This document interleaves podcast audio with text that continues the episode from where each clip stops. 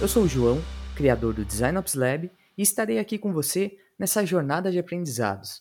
Bora lá então? Fala, Biratã! Beleza, cara? Seja muito bem-vindo aí, prazerzão estar falando contigo. Se apresenta um pouquinho para a galera te conhecer. Prazer estar aqui nesse podcast para falar um pouquinho de design. Comecei faz tempo nessa estrada de design, né? 25 anos, desde quando a web chegou no Brasil, eu sempre brinco com isso, desde que a a internet tem imagem no Brasil, eu trabalho com isso, né? Antes disso era só texto e troca de mensagem de texto a internet no Brasil.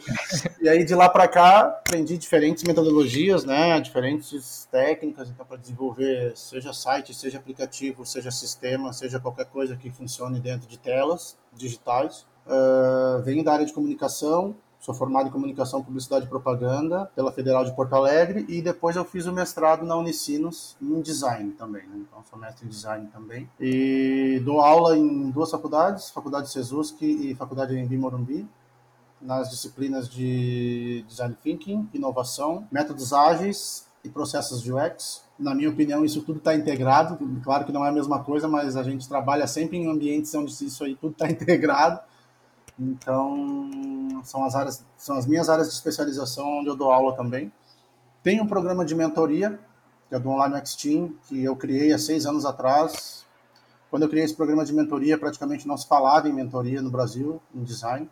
Então, foi um dos pioneiros, assim, nesse sentido. E fui, eu criei também a partir de uma identificação de um gap que existia no mercado entre muitos profissionais se formando em design gráfico e querendo ir para o digital, não sabendo como, a mentoria podia ser uma ponte que unisse essas duas, essas duas necessidades aí, né? E realmente foi, assim, pelo menos as pessoas que têm feito mentoria comigo têm se recolocado no mercado rapidamente, tem ajudado empresas a encontrar os perfis que elas precisam e também me ajuda a manter contato com novas gerações de profissionais que estão chegando no mercado, está sempre buscando conhecimento para compartilhar com esse pessoal, de estar tá, de tá se mantendo afiado o tempo todo, né? Eu acho que isso é importante para a gente como designer. Além do programa de mentoria, eu tenho a minha empresa que é o Online X Team e que também é uma comunidade de profissionais, né? O Online X Team, ele, a gente já somos mais de 40 grupos no WhatsApp, todos lotados de profissionais de design mais uma comunidade no Telegram com mais de 1.500 profissionais.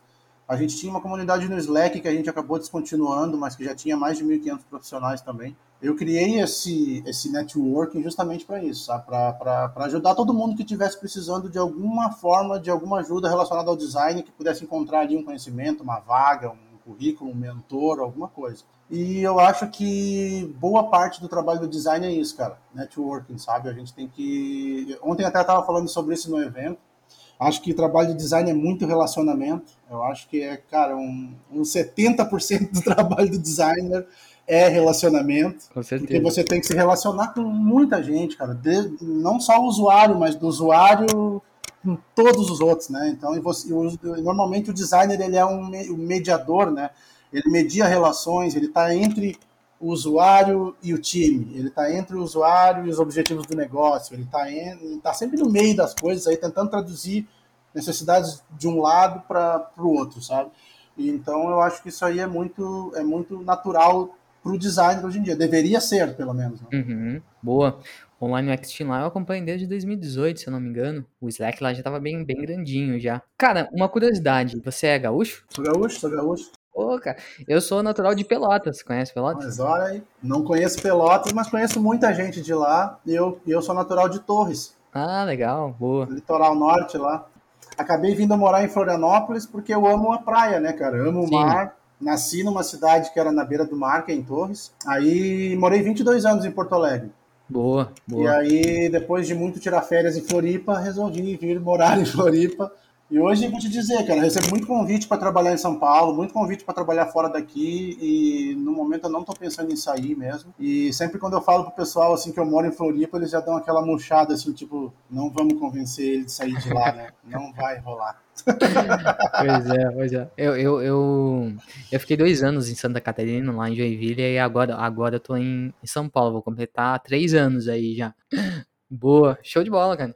É, bom, como pergunta base aí pra gente iniciar o papo sobre o tema, é, conta aí pra gente com, como é que foi esse teu envolvimento com liderança, como é que aconteceu e tal. Então, cara, eu sempre fui um cara muito especialista e sempre muito focado na atividade que eu desempenhava, assim, né? E por conta disso, sempre fui muito obcecado por buscar conhecimento e isso acabava me tornando uma liderança técnica meio que naturalmente, mas liderança técnica, né? Simplesmente porque o cara era um cara que estudava pra caramba, que lia pra caramba, que estava sempre trazendo algum conteúdo uh, e, e, conseguia aplicar isso no trabalho prático, né, de resolver problemas através desses conhecimentos que a gente pegava aí lendo e, e, estudando. A partir da metade da minha carreira em diante, que eu considero aí a partir do momento que eu comecei a fazer o mestrado, uh, eu comecei a direcionar para outras outras regiões da, de, da carreira em design, assim, né.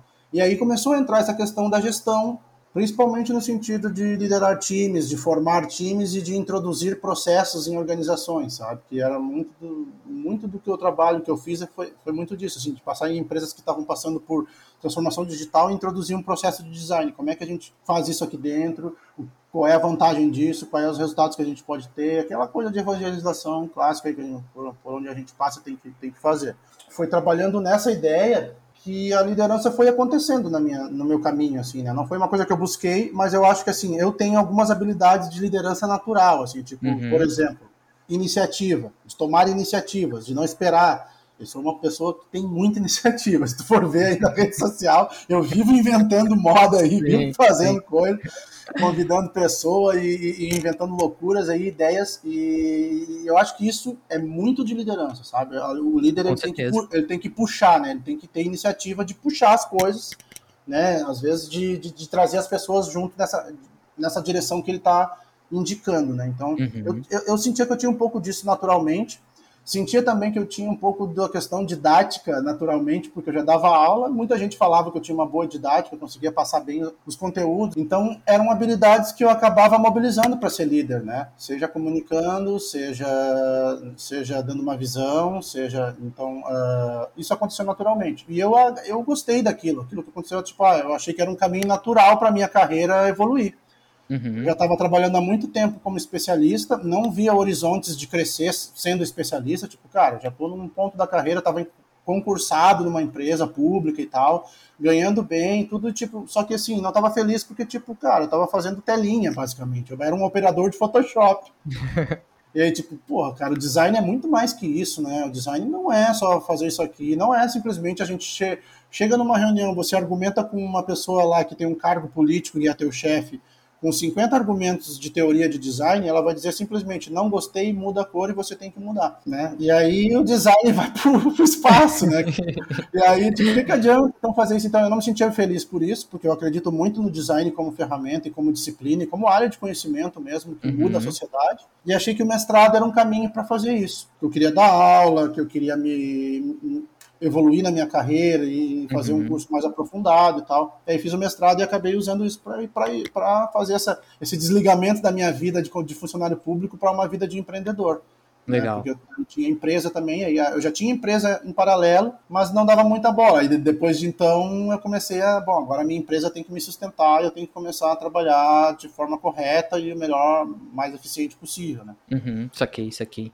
Pô, legal esse, esse aí que tu tá comentando.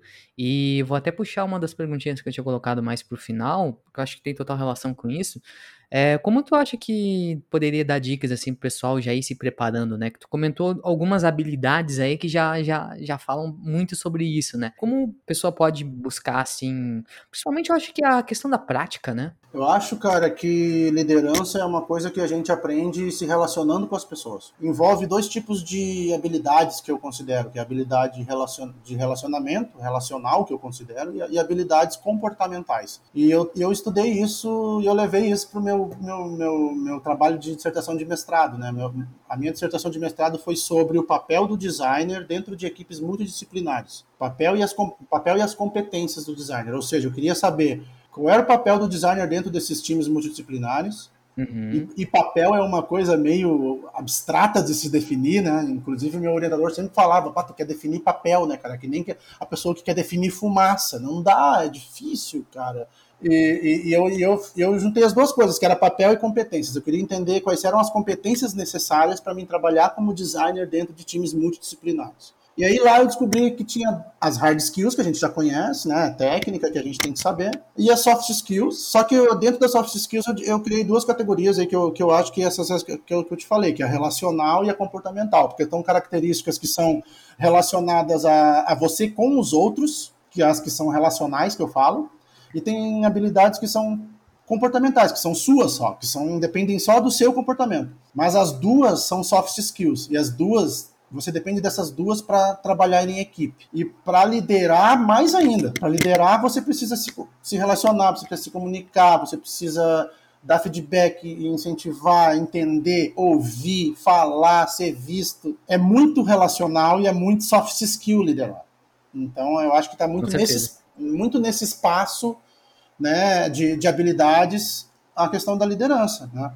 É, é claro que existem vários modelos aí de liderança, a gente sabe que tem até modelos muito ultrapassados, como lideranças mais autoritárias, mais tóxicas, uhum. tóxicas e tal, mas eu acredito num modelo mais humano mesmo, acredito num modelo mais é, horizontal de liderança, onde o líder está ali realmente para trazer uma visão, para trazer uma, uma, um direcionamento e para compartilhar experiências né, que ele já teve com os outros, porque eu acho que esse compartilhamento de experiências anteriores traz atalhos para os mais novos, né? Traz uhum. muitos aprendizados e atalhos para os mais novos. Então, é uma super contribuição dentro de um time, né? Boa, boa. Até tu tá respondendo um pouquinho do, do que eu ia perguntar agora, né? Do, do porquê a necessidade, assim, que o mercado está enxergando agora na liderança de design, né? Eu acho que porque os times cresceram, né, e a maturidade cresceu, basicamente uhum. por causa desses dois crescimentos aí. Os times crescendo, a, a, maturidade crescendo, as empresas começam a entender que design é processo e, de, e depende de etapas e de pessoas. Uh, então, se depende de etapas e de pessoas, precisa de gente para liderar isso, para conduzir uhum. isso, porque senão, se cada um puxar para um lado, você não vai para lugar nenhum. Então, precisa Exato. ter um direcionamento, né? Precisa ter uma visão e é por isso que precisa ter um líder. Uh, outra coisa, assim, uh, não, não é qualquer pessoa e não é naturalmente que você vai se tornar um líder. Uh, eu acho que, embora para mim tenha sido meio natural, eu acho que é muito raro ser natural. Eu acho que a pessoa tem que se autoconhecer muito para entender se ela quer ser líder e se ela quer fazer essa mudança. Porque pensa uhum. bem, ó, eu era um cara muito especialista, muito. Eu trabalhei 16, 17 anos totalmente especialista. Quando eu comecei a trabalhar com liderança, eu tenho que deixar de ser especialista. Eu tenho que começar a fazer uma coisa que eu nunca fiz, que é gerir pessoas, que é recrutar às vezes pessoas, selecionar pessoas, dar feedback, administrar mesmo pessoas. E isso é muito difícil, cara, muito difícil. E quem é especialista às vezes foge disso. Não quer, sabe? Não quer ter essa relação, não quer ter essa responsabilidade porque bah, eu tô, eu tô seguro na minha zona de conforto aqui de especialista. E eu sim, estava sim, assim, né? Sim. Mas eu precisei sair, dar essa chacoalhada e, e para mobilizar essas habilidades de liderança. E eu acho que é muito isso, é relacionamento, cara. Então, a partir do momento que eu decidi essa, tomei essa decisão de posicionamento de ah, agora eu quero trabalhar com liderança, estratégia, quero ser essa parte de design management, que a gente uhum. chama. E aí eu fui melhorar minha comunicação, cara basicamente melhorar minha comunicação. Falava muito pouco com as pessoas, uh, embora vinha da área de embora eu viesse da área de comunicação, ainda me sentia um pouco tímido. Então fui fazer curso de oratória e dicção, fui fazer curso de como apresentar em público para perder uma série de bloqueios e, e, e, conseguir conversar numa boa, tranquilo, né? Aí depois tive banda, né, cara? Pode ver meus instrumentos aí atrás. Tive duas bandas, uhum. fiz centenas de shows, então essa questão de show ajudou também a, a, a perder um pouco da timidez, né? E depois eu, depois eu me tornei professor, mestre, também tá, não tinha como ter vergonha de estar na frente de um monte de aluno. Parte de educação ajuda, ajuda bastante, né, cara? Ajuda muito, cara. Ajuda porque te dá os atalhos, né? Eu sempre falo assim que educação, cara, ó, você tá falando com um cara negro no Brasil, filho de gente pobre. Esse cara era para ser pobre, um trabalhador de construção civil, que nem era meu pai. Só que não sei por que cargas d'água meu pai tinha um lampejo de que dizia que eu tinha que estudar. eu, como eu gostava muito de estudar, eu dizia, pá, beleza, pai, me deixa eu estudar porque eu quero estudar pra caralho, eu vou mergulhar nos livros. E, e, ele não queria que eu seguisse o mesmo caminho dele, que era de pintor de construção civil, pintor de parede, pintor de casa. Eu, eu tive que construir minha carreira e meu espaço dentro do design aí no Brasil com uma luta muito intensa, com uma série de outras questões extra design, sabe? Tipo cor, tipo questão social, econômica. Tipo, quando eu fui para Porto Alegre fazer faculdade, eu passei na Federal. Tipo, isso aí na minha cidade onde eu morava, lá em Torres, era um feito Cara, era um troço assim, de como assim ele passou na federal, velho? Aí, e, meu pai não tinha como me manter em Porto Alegre. Eu não tinha nem para onde ir. Eu falei pro meu pai, pai, eu vou para Porto Alegre, nem que seja para morar embaixo de uma ponte, mas eu vou porque eu passei na federal, velho. Eu vou fazer faculdade da melhor do Rio Grande do Sul e de graça.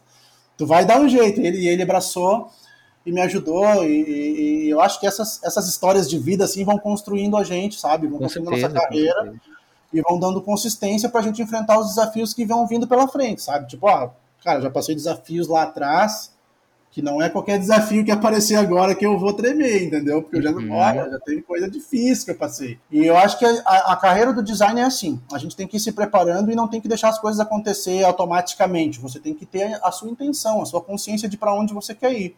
Desde que eu comecei a fazer faculdade de comunicação, eu dizia, eu quero trabalhar com design. Eu quero trabalhar com design, eu quero trabalhar com computação gráfica, eu quero trabalhar com computador, até brincava assim, né? E por que? Da onde surgiu essa paixão? Surgiu a paixão lá do, do meu primeiro videogame, cara. Meu Super Game, da CCE, genérico do Atari. E, cara, a primeira vez que eu joguei videogame que eu consegui mexer objetos numa tela, eu fiquei tão encantado com aquilo ali que eu disse, cara, eu quero trabalhar com isso daqui pro resto da minha vida, que isso aqui né? é é muito apaixonante e, e, dali surgiu minha paixão mesmo pela, pela informática e computação e depois eu fui uhum. direcionar para o design para a parte de design digital então né até porque é, é, é, não podemos fazer esse equívoco de achar que design é só design digital tá é, meu design design que eu pratico sempre foi digital mas é claro que a área de design é muito mais ampla que o digital e já existia muito antes sim, do digital sim. existir né mas a minha área sempre foi design digital e eu, e eu sempre curti interfaces e usabilidade, fui estudar princípio de usabilidade quando ninguém nem sabia o que, que, era isso, da onde, quem eram os autores principais. Tipo, quando eu fui fazer o concurso, onde eu fui concursado, isso foi em 98, acho que foi. 97 ou 91. E aí, na, na emenda do concurso, tinha lá os conteúdos para você estudar, usabilidade, tais autores, tais conteúdos, tais assuntos. Cara, nunca ouvi falar desse assunto. O que, que é isso aqui? Aí fui estudar, fui atrás dos conteúdos e tal, e tem coisas ali que, que, que são realmente aplicáveis até hoje no nosso trabalho uhum. no dia a dia, né? Que são princípios mesmo de usabilidade, de design, e que eu conheci lá, por exemplo, há mais de 20 anos atrás, onde, quando isso estava começando, né? Quando isso estava engatinhando ainda. Então essa essa trajetória aí que vai construindo a gente ao longo do ao longo da sua carreira e vai e assim, eu tenho 25 anos, quero quero atuar por mais 25. me sinto um, me sinto um, um, homem de 45 com um corpinho de 20 ainda. tá certo, tá certo. E, e, e tô preparado, sabe? E eu acho assim que as empresas deveriam se ligar nisso, cara, porque se a empresa tem etarismo nessa área digital e vai vai com essa de contratar só jovem, velho Uhum. Você está deixando de contratar pessoas como eu, por exemplo, que tem a experiência de todo um ciclo de internet. Exatamente. Se você bota isso fora, você é maluco, velho. Você não sabe o que está fazendo, entendeu? Porque as novas gerações, o que elas mais precisam é disso. É desse cara para fazer a passagem de bastão, para trazer os cases que ele já passou, os atalhos que ele já passou, para essa galera simplesmente pegar os seus processos novos e tocar em cima, sabe? Então eu acho que é, é mais ou menos por aí. Boa, mas, cara, tu falou várias coisas bacanas aí, mas pegando esse gancho do final, da geração, né? Olhar para trás e, pô, peguei todo o boom da internet ali, eram outros desafios e tudo mais, e isso é extremamente rico, cara. É muito rico. É por isso que eu falo, né, cara? UX e design são áreas muito amplas, tem muitas áreas de conhecimento aí conectadas. Cabe diversos perfis para trabalhar com essa, uhum. com essa área, entendeu? Você pode ser Sim um cara totalmente exato, pode ser um cara totalmente humanas e, e os dois serem UX. A evolução do mercado nesse ponto aí para mim foi o, o principal, assim, sabe? Das pessoas especializarem numa, numa parte, serem boas naquilo e tem espaço para todo mundo. Eu acho que sim. Assim. Eu acho que sim. Cara, eu, eu, eu sofri muita crítica ao longo da minha carreira porque eu era um generalista. Uh, eu, eu era dizia um cara que eu era um cara que gostava de trabalhar desde a definição do problema até a entrega do protótipo final e ainda sou assim. Uh, às vezes fazia até o front-end. Trabalhei anos de front-end. Dominava HTML. Na época, na época até que tu pegou ali, tinha que fazer é, se não soubesse, meu amigo, tu bem errado. Então, eu tinha que designer, web é, é, depois Dreamweaver, depois o Dreamweaver me deu alta Nossa. força, me ajudou um monte, sabe, para construir HTML direitinho e tal. Mas assim, uh, sofria críticas porque as pessoas pensavam assim, ah, tu não pode fazer tudo, né? Uhum. E eu uhum. pensava também a mesma coisa, porque, tipo, depois que eu comecei a conhecer e, e ver as outras áreas que estavam conectadas, entender, bom, cara, design digital não é só a tela, meu velho. Tem a tela, tem o wireframe, tem os fluxos aí. Antes disso, tem as jornadas. Depois tem os mapas, os mapeamentos, tem os usuários, as personas. Cara, tem tanta coisa até chegar na telinha, mano. Tu tem que saber se tu quer fazer isso ou não, entendeu? Se tu gosta de fazer isso ou não. Porque, tipo, cara, rodar uma dinâmica de mapa de empatia é muito diferente de você sentar na frente do computador e fazer um protótipo, velho. Nossa, não tem nada a ver, não tem nada a ver e pode ser chatíssimo para quem gosta de desenhar e pode ser super agradável para quem não gosta de desenhar, entendeu? Exato. Então, é isso que a gente tem que entender. Eu acho que a, a, nossa maturidade em relação ao design nos ajudou a isso, a entender que, sim, existem várias áreas, que eu posso escolher uma área ali dentro e que uh, até brinquei há pouco tempo aqui numa entrevista. Não, você já notou que não existe designer full stack? Não tem como ser designer full stack, né, cara? Cara é, é muita, é muita área de conhecimento para você ser full stack. Não tem. o programador, tudo bem, pode ser programador, vai saber Java, JavaScript, C, caramba, quatro, e vai chegar um conjunto de ali cinco, seis linguagens e três, quatro frameworks. Agora, se nós falar de design, meu amigo, ah, aí não tem como, cara. Porque não, não, tem zilhões de teorias de design, tem zilhões de áreas para onde o design vai né? A gente até brincava muito no mestrado em design, só não vai citar o design de sobrancelhas, né? Porque esse não é uma área considerada do design. Por favor. a gente brincava, mas para ver como tem tantas áreas, né, cara? Até food design tem. Se a gente for ver aí, cara, é design de comida, e tem, entendeu? É uma área com teoria, com prática, com projeto. Então o design é muito amplo, ele, ele abarca muita gente, só que você precisa estudar. Você precisa estudar. Isso é uma coisa que eu sempre falo, cara, estudar, estudar, estudar, estudar, estudar, estudar, porque é só estudando que você vai ter capacidade de escolher para onde você quer ir. Pegar um gancho do que tu falou ali que foi, foi muito bom, é, é, a virada de chave, que você sempre foi especialista e quando teve que, que dar um, alguns passos atrás ali para se conhecer, aprender mais sobre o ser humano e tal. Cara, isso é, é exatamente isso aí, velho. A, a, minha transição foi exatamente essa também. Imagina aquele, aquele programador lá de, de, de capuz que não gostava de dar bom é. dia para ninguém. Tipo isso. E assim, velho, eu tive que fazer curso de oratória que tu comentou que tu fez, Sim. eu fiz também lá. A, e a é uma mudança... descoberta. É, é, é uma descoberta pessoal, velho. A, a, a transi essa transição a, assim, o, até já falando um pouquinho para quem está nos ouvindo, essa transição pessoal, esse, esse ganho pessoal que você vai ter com essa transição de realmente se descobrir, se conhecer e, consequentemente, lidar com outras pessoas e tal, praticar empatia, etc. Isso é transformador, cara. Transformador. É muito e, e, e, só acontece com base no seu autoconhecimento, cara. Eu posso brincar e posso dizer que também nos últimos tempos eu comecei a fazer terapia, que também nos últimos tempos eu comecei a me cuidar melhor, inclusive da minha alimentação, da minha saúde, porque tudo é um conjunto conectado, cara. Quando a gente começa a ver, você começa, pô, eu tenho que mudar meus hábitos para ter outra realidade, entendeu? Então, eu acho que é mais ou menos por aí.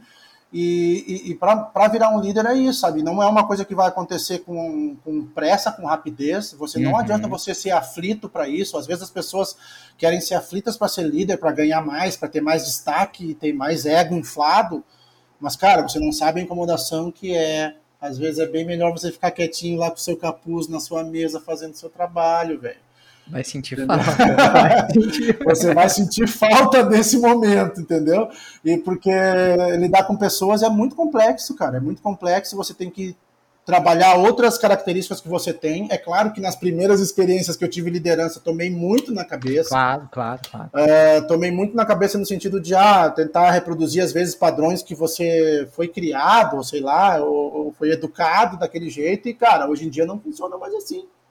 Não dá mais não é endurecendo a voz ou levantando o tom de voz, ou tipo, cara, autoritarismo não existe mais em design, então é, tu tem que ser louco se tu quer trabalhar assim.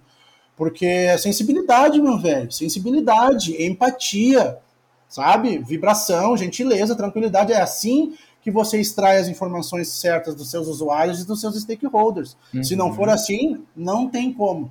E, então, por isso que eu digo, né? Só vai liderar se você mudar a si mesmo e mudar a sua maneira como você se relaciona com os outros e mudar o seu comportamento. Com certeza, com certeza. E, e também não é só uh, olhar para o usuário, né? Tem, tem os clientes internos também. É, que não é, é ficar é de, de cara emburrada com, com, Não é ficar de cara emburrada com PM lá, só porque, enfim, a gente teve que entregar uma feature do negócio que precisava de né, ser entregue. é, cara, é um conjunto ali que realmente a comunicação ali, ela é indispensável. E, e, e digo mais, assim, eu acho que design é, é inevitável inevitável. A gente está num contexto que é inevitável a, a negociação, a política ali, a, a, facilitação do dia a dia. Mas o, o, mercado, de forma geral, todas as áreas, eu acredito que evoluindo bastante nisso também. Tecnologia já está exigindo muito mais comunicação também, produto e tal. Mas, cara, é colaboração, colaboração. Eu acho que é isso, eu acho que é colaboração. E tem uma coisa que a gente começou a usar aí nos últimos, deixa eu ver, nos últimos 10, 10 anos, vamos dizer assim, que são chamados os métodos ágeis. Essa questão de você trabalhar diariamente, com reunião diária, tendo que dar reporte do que, que você está fazendo, o que, que você vai fazer. Isso, cara, isso muda toda a maneira das pessoas trabalharem. Eu falo isso porque eu trabalhava numa empresa pública, cara, de processamento de dados quando a gente resolveu adotar os métodos ágeis. Meu amigo, a correria Começou, que deu lá dentro. Parecia pessoa que tu nem conhecia, ó. Cara, cara, tinha gente que ia lá e botava a, o casaco na cadeira e sumia. E ninguém nunca viu aquela pessoa. E de repente, de uma hora para outra, essa pessoa tem que dizer todos os dias aonde ela tá e o que, que ela fez e o que, que vai fazer. Essa pessoa surtou, né? Pediu demissão dois meses depois que adotamos os métodos ágeis. Não, não dá.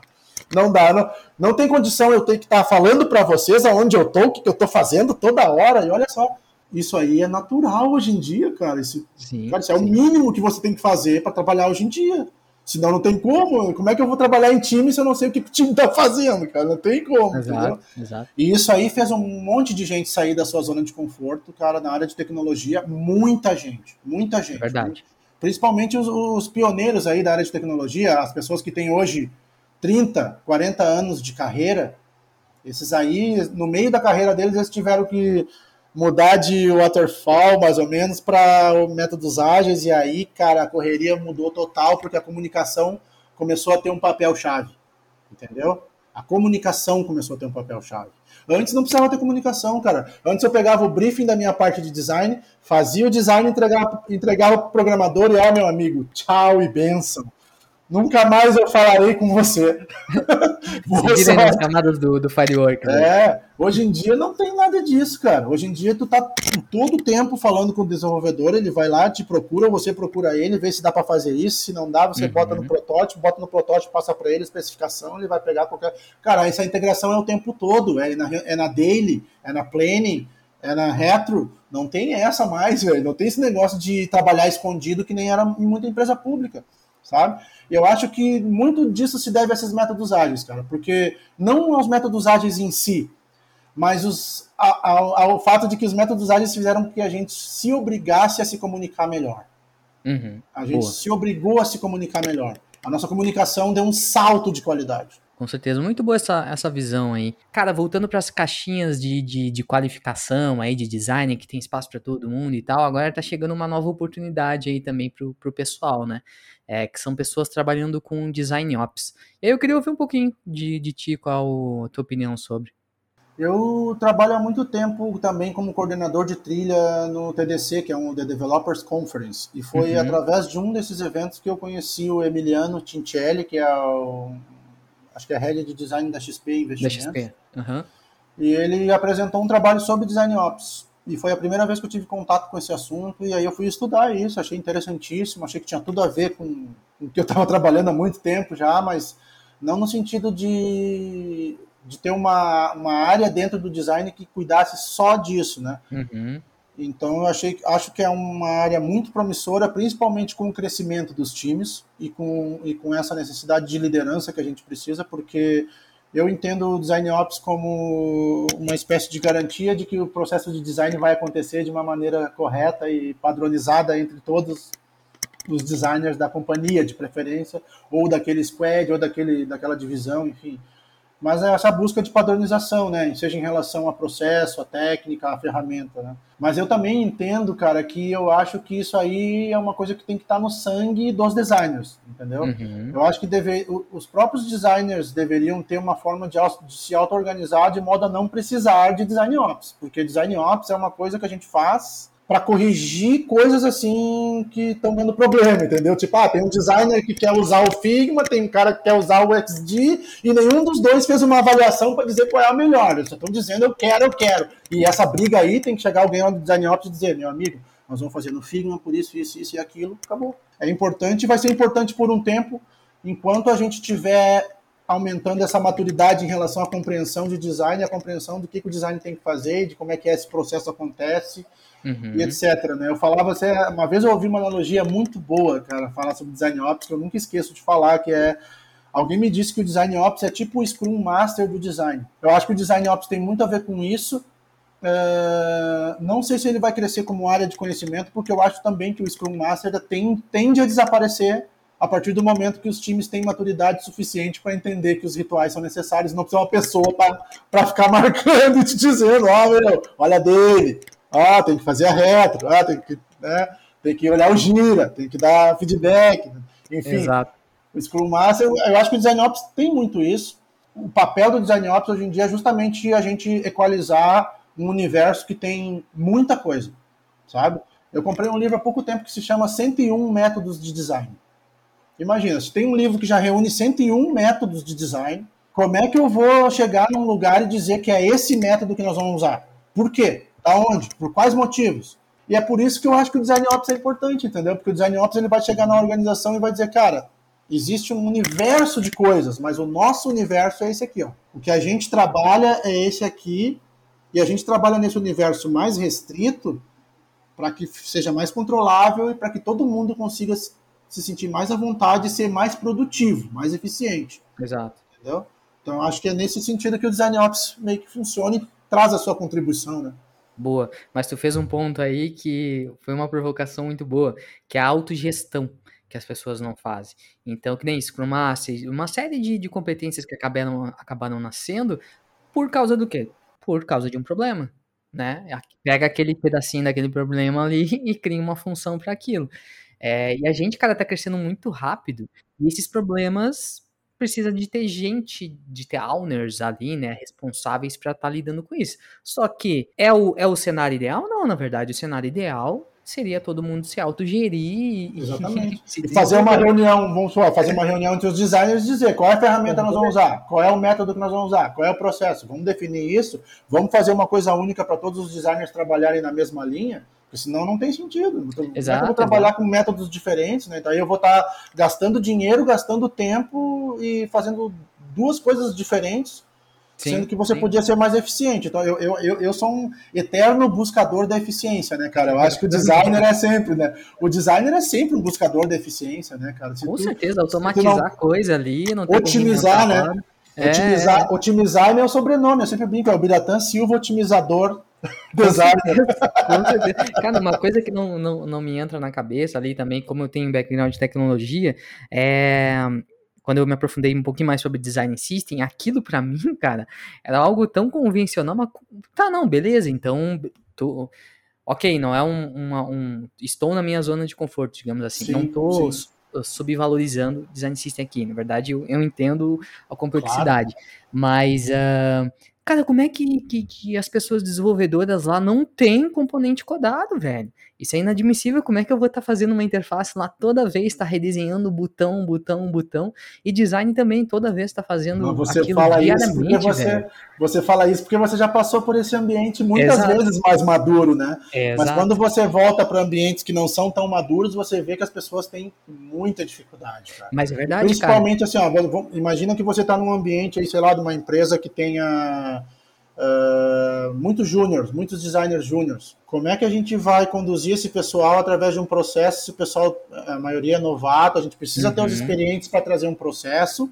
Sim. E outra, a gente precisa ter um processo de preferência único, para que todos consigam caminhar na mesma direção. Uhum. Depois, se você quiser testar outros processos, tudo bem, mas inicialmente nós temos que falar a mesma língua. Senão não tem como, entendeu? Exato. Então eu acho que é muito nesse sentido que o, que o Design Ops contribui também. E eu acho que o, o design precisa disso justamente porque o design é muito rico. O design abarca centenas de frameworks, de técnicas, de métodos, e, e tudo é design. E tudo é user-centered design, às vezes. Então, eu, eu, lembro que quando. Eu detestava ser chamado de web designer. E aí eu comecei a ser chamado de UX designer, eu já achei bem legal, assim, porra, já, ah, já, já, mudou. Já, melhorou, já melhorou um pouco, cara, porque web designer eu não sou, porque eu faço muito mais do que web, velho. Muito mais eu que web, exato. Muito além da web, eu já fazia aplicativo, já fazia gráfico, já fazia toda a parte de gestão de time, então, tipo, como assim web designer? Não sou web designer. Eu fui por um tempo web designer quando eu fazia só web lá em 1990. Talvez eu era web designer. Mas daí o e, e, hoje em dia eu já, eu já, já não estou mais confortável com UX designer, já não estou mais confortável com product designer, eu só fico confortável com design. Eu já mudei várias vezes as minhas letrinhas ali, o que vem antes e depois, mas, cara, o designer continua sendo. E eu acho que é a essência é isso, sabe? É, é, é o processo que você faz, né? Essa maneira como você pensa para resolver problemas, para desenvolver soluções complexas. Eu acho que as soluções que a gente desenvolve, a maioria das vezes, são soluções complexas. E, e para isso você precisa ter esse pensamento de design, esse pensamento uhum. estruturado, uhum. esse design thinking que vai colocar as pessoas no meio, que vai juntar um monte de informação, que vai ver dados, que vai fazer pesquisa para depois desenhar. Parece óbvio, Parece simples, mas a maioria das pessoas não faz isso. Excelente, cara. Uh, já para finalizar aí, já indo pro, pro finalzinho, se, porque se deixar a gente vai ficar falando bastante aí. Ah, eu sou assim, de, tá? De carreira. Eu sou desses. não, mas tem várias coisas que eu queria pegar aí também, mas eu sei que tem esse compromisso e tal. É, cara, só para deixar a galera aí se vai querer continuar na, na, na, parte de liderança ou não, né? É, o que que ninguém te conta, assim, sobre liderança? Você já falou algumas coisas, né, que, que, que foram interessantes aí, mas, assim, se puder fazer uma síntese aí só para fechar o episódio. O que ninguém te conta é que quando você vira líder, você deixa de ser o que você era antes. Não tem como fazer as duas coisas, tá? É muito difícil. Eu acredito que não tem. Vai ter gente que vai chegar aqui e vai dizer: não, eu consigo ser especialista e ser líder. Beleza. Eu não acredito o que não me dizem, o que não me diziam era isso. Eu acreditava que eu podia também ser especialista e líder. Eu queria ser. Eu adorava fazer telas, mas eu sabia que eu tinha habilidades de liderança que podiam, podiam ser mobilizadas. E acabou uhum. sendo, inevitavelmente. Só que quando elas acabaram sendo, cara, eu, eu parei de fazer tela.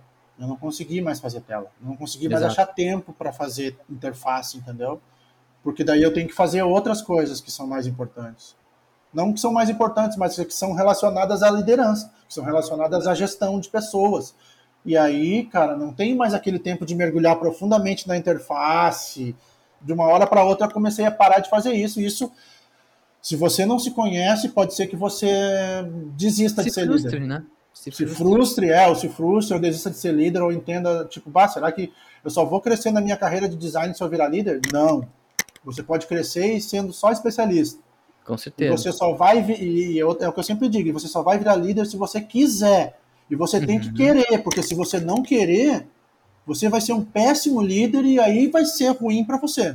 Ruim para a própria carreira, né, no fim. É, ruim para a própria, exatamente, vai ser ruim para você porque é para a própria carreira. Você vai dar mau exemplo, você vai se envolver em confusão, você, tudo isso porque você está trabalha, tá trabalhando num contexto que você não está à vontade. Então isso tem, tem muito a ver com o que eu falo assim de mensagem inicial para os designers, tá? Cara, escolhe uma área que tu gosta de fazer, que tu gosta de trabalhar. Porque tudo começa aí. Uhum. Tudo começa aí. Tudo come... tu, tu, só vai estudar pra caramba uma coisa se tu gosta daquilo. Se tu, tu só vai ser um especialista fera em alguma coisa se tu gosta daquilo. Tu só vai se sacrificar por uma área de conhecimento se tu gosta daquilo. Então, cara, primeira coisa que tu tem que fazer para escolher pra, o que tu vai fazer, escolhe uma área que tu gosta. Eu gosto de protótipo, gosto de UI, continuo. Aliás, eu brinco assim, cara, eu, eu já faço design management, que é gerenciar todo o design, os times e tal, mas eu não me considero um UI ainda. Eu sou designer de interface, meu, meu chão é interface, cara. O que eu conheço profundamente é interface. Eu conheço ela do, do princípio do design ao princípio do CSS, se tu quiser que eu te diga. Aí eu conheço interface. Só que isso aí é uma parte só da UX. É um pequeno recorte do UX. Então é isso que a pessoa tem que saber. O que, que tu gosta de fazer? Eu gosto de fazer interface, continuo fazendo umas de vez em quando, assim, só para não perder a, o, o, jeito, mas eu estou muito perto das pessoas que fazem interface para mim ou nos meus times, porque daí eu posso contribuir para eles também, e eles me trazem conhecimento novo, e eu trago a minha experiência para eles, e aí que a troca acontece legal, né? Então eu acho, cara, o que não me disseram é isso, é que quando você vira líder, você assume uma série de outras broncas que você não imaginava. Então você tem que saber se você quer isso mesmo ou não. Muito bom, muito bom. É, cara, excelente o papo aqui. Brigadão mesmo por ter. Peço desculpa ter... pelos ruídos, cara. De vez em quando eu boto a mão no meu fone aqui, é mania. botar não, um Bluetooth. Eu já tenho Bluetooth aqui, mas eu, eu botei o som dele, não, não me agradou, eu voltei pro meu cabo normal. não, mas tranquilo. Cara, brigadão de novo e espero que o pessoal tenha curtido aí também. Foi, foi muito bom o papo contigo. Eu que agradeço, João. Já te acompanho também há algum tempo aí. A gente já se, se vê pelo LinkedIn lá, ó em algumas publicações. acho muito legal esse teu envolvimento aí com Design Ops também, a ideia de fazer um podcast e gerar conteúdo na área de design. Eu sou um entusiasta do design e participo de todos os eventos que me convidarem, principalmente se for para a gente ter boas conversas, conversas de alto nível a respeito de Sim. design. Pode contar comigo sempre aí. E o pessoal também pode me seguir aí no LinkedIn, pode procurar meu perfil no LinkedIn, sou uma pessoa super acessível, ajudo todo mundo, ajudo novos profissionais, velhos profissionais, ajuda empresas. É. Boa, cara, excelente papo, Bidatan. Valeu mesmo. Obrigadão, cara, valeu. Eu que agradeço. Acesse o site designopslab.com. Lá você vai encontrar ferramentas, artigos, cursos, ou se quiser se conectar comigo, será um prazer trocar experiências. Espero que tenha curtido e se fizer sentido, compartilhe. Um abraço do JV, valeu!